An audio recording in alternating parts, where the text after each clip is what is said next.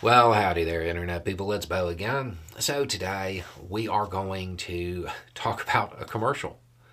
Um, we're going to talk about a commercial that came on during the Super Bowl, the reaction to it, and the lesson in it. Um, because it's it, it, took a surprising turn. Uh, when I first heard about it and saw it, I assumed that I would be talking about this, but I assumed I would be talking about it for very different reasons. I did not anticipate the the pushback that arose. um, okay, so if you have no idea what I'm talking about, missed it. During the Super Bowl, a commercial was aired, and that commercial uh, had a lot of imagery of feet being washed. It said that Jesus didn't preach hate; Jesus washed feet. This is um, obviously a Christian message, and from the imagery in it, it to me seemed pretty obvious that it came from a right leaning organization. Uh, so I was pretty surprised to find out that right wing Christians were upset by it. Um, I'm guessing they did not understand the message or the theme. Um, so, first, to get into this, we have to talk about some of the uh, some of the reasons people were upset, and overall, it's because it shows the the Christian in the imagery um, in a subservient role. You know, washing feet, and there were questions about why it's expected like that. Uh, because Jesus said that he was setting an example, like it's in the book. For those that don't know, for those who aren't Christian, for those who have never heard the stories, never read the Bible, never saw the Da Vinci Code, um, it, it's important to understand that this is not some obscure lesson from the Bible. Okay, this is a this happened at the Last Supper. It, it, it's a big part of the teachings, and basically during during this time, walking along the roads, sandals, your feet get dirty. It was common to have a servant wash your feet, a basin of water, and everybody's feet would be washed. Jesus takes the role of the servant and washes the other's feet. He does this, you know, to it's an act of humbling and and being a servant and forgiveness. And that one element that's always missing love. And he says that he's setting an example. Um, it's important to remember that the actual teachings of Jesus are they are based on that missing element. They're based on love. That's what's there. And Jesus was not a person who was advocating for subjugation of people and, and forcing them to your will. The idea was to set the example and draw people that way. Um, this is apparently a lesson that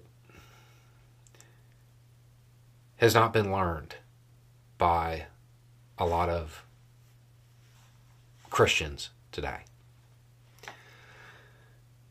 This is not a new thing as far as social progress and as far as setting a tone for the country, the message being sent is, is that there is too much hate. And if you're really a Christian, you would humble yourself, forgive, love, use that missing element type of thing. The last time feet washing entered the political discourse in this way, it was because of Mr. Rogers, the scene on the shirt. See, segregation was over, at least on paper, wasn't really in real life. Mr. Rogers, there was a, a scene where he and the cop they, they put their feet in a kiddie pool. And a lot of the tension was about pools being desegregated. And that was there. But it's also worth noting that Mr. Rogers dried his feet, washed his feet. That was the last time it entered. Um, again, an act of service, an act of love. It would be great if uh,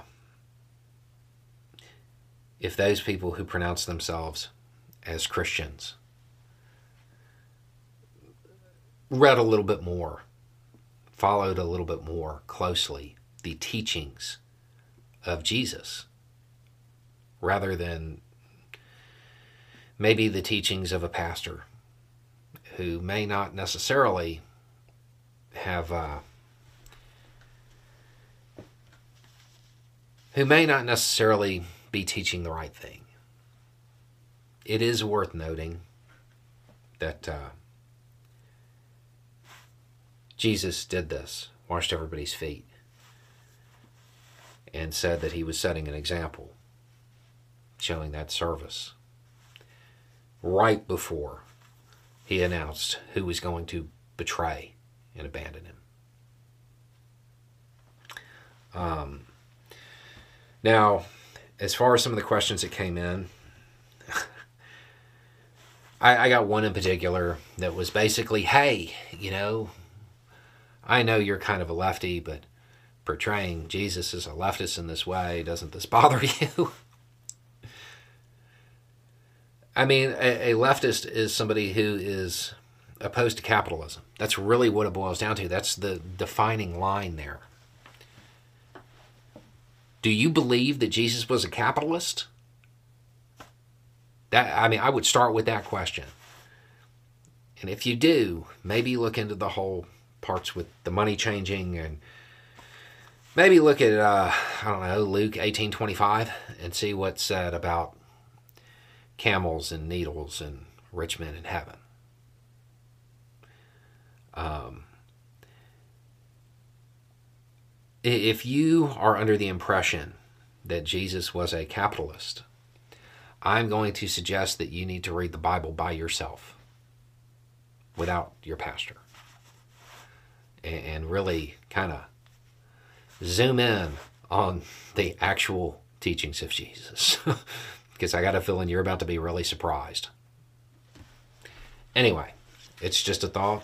Y'all have a good day.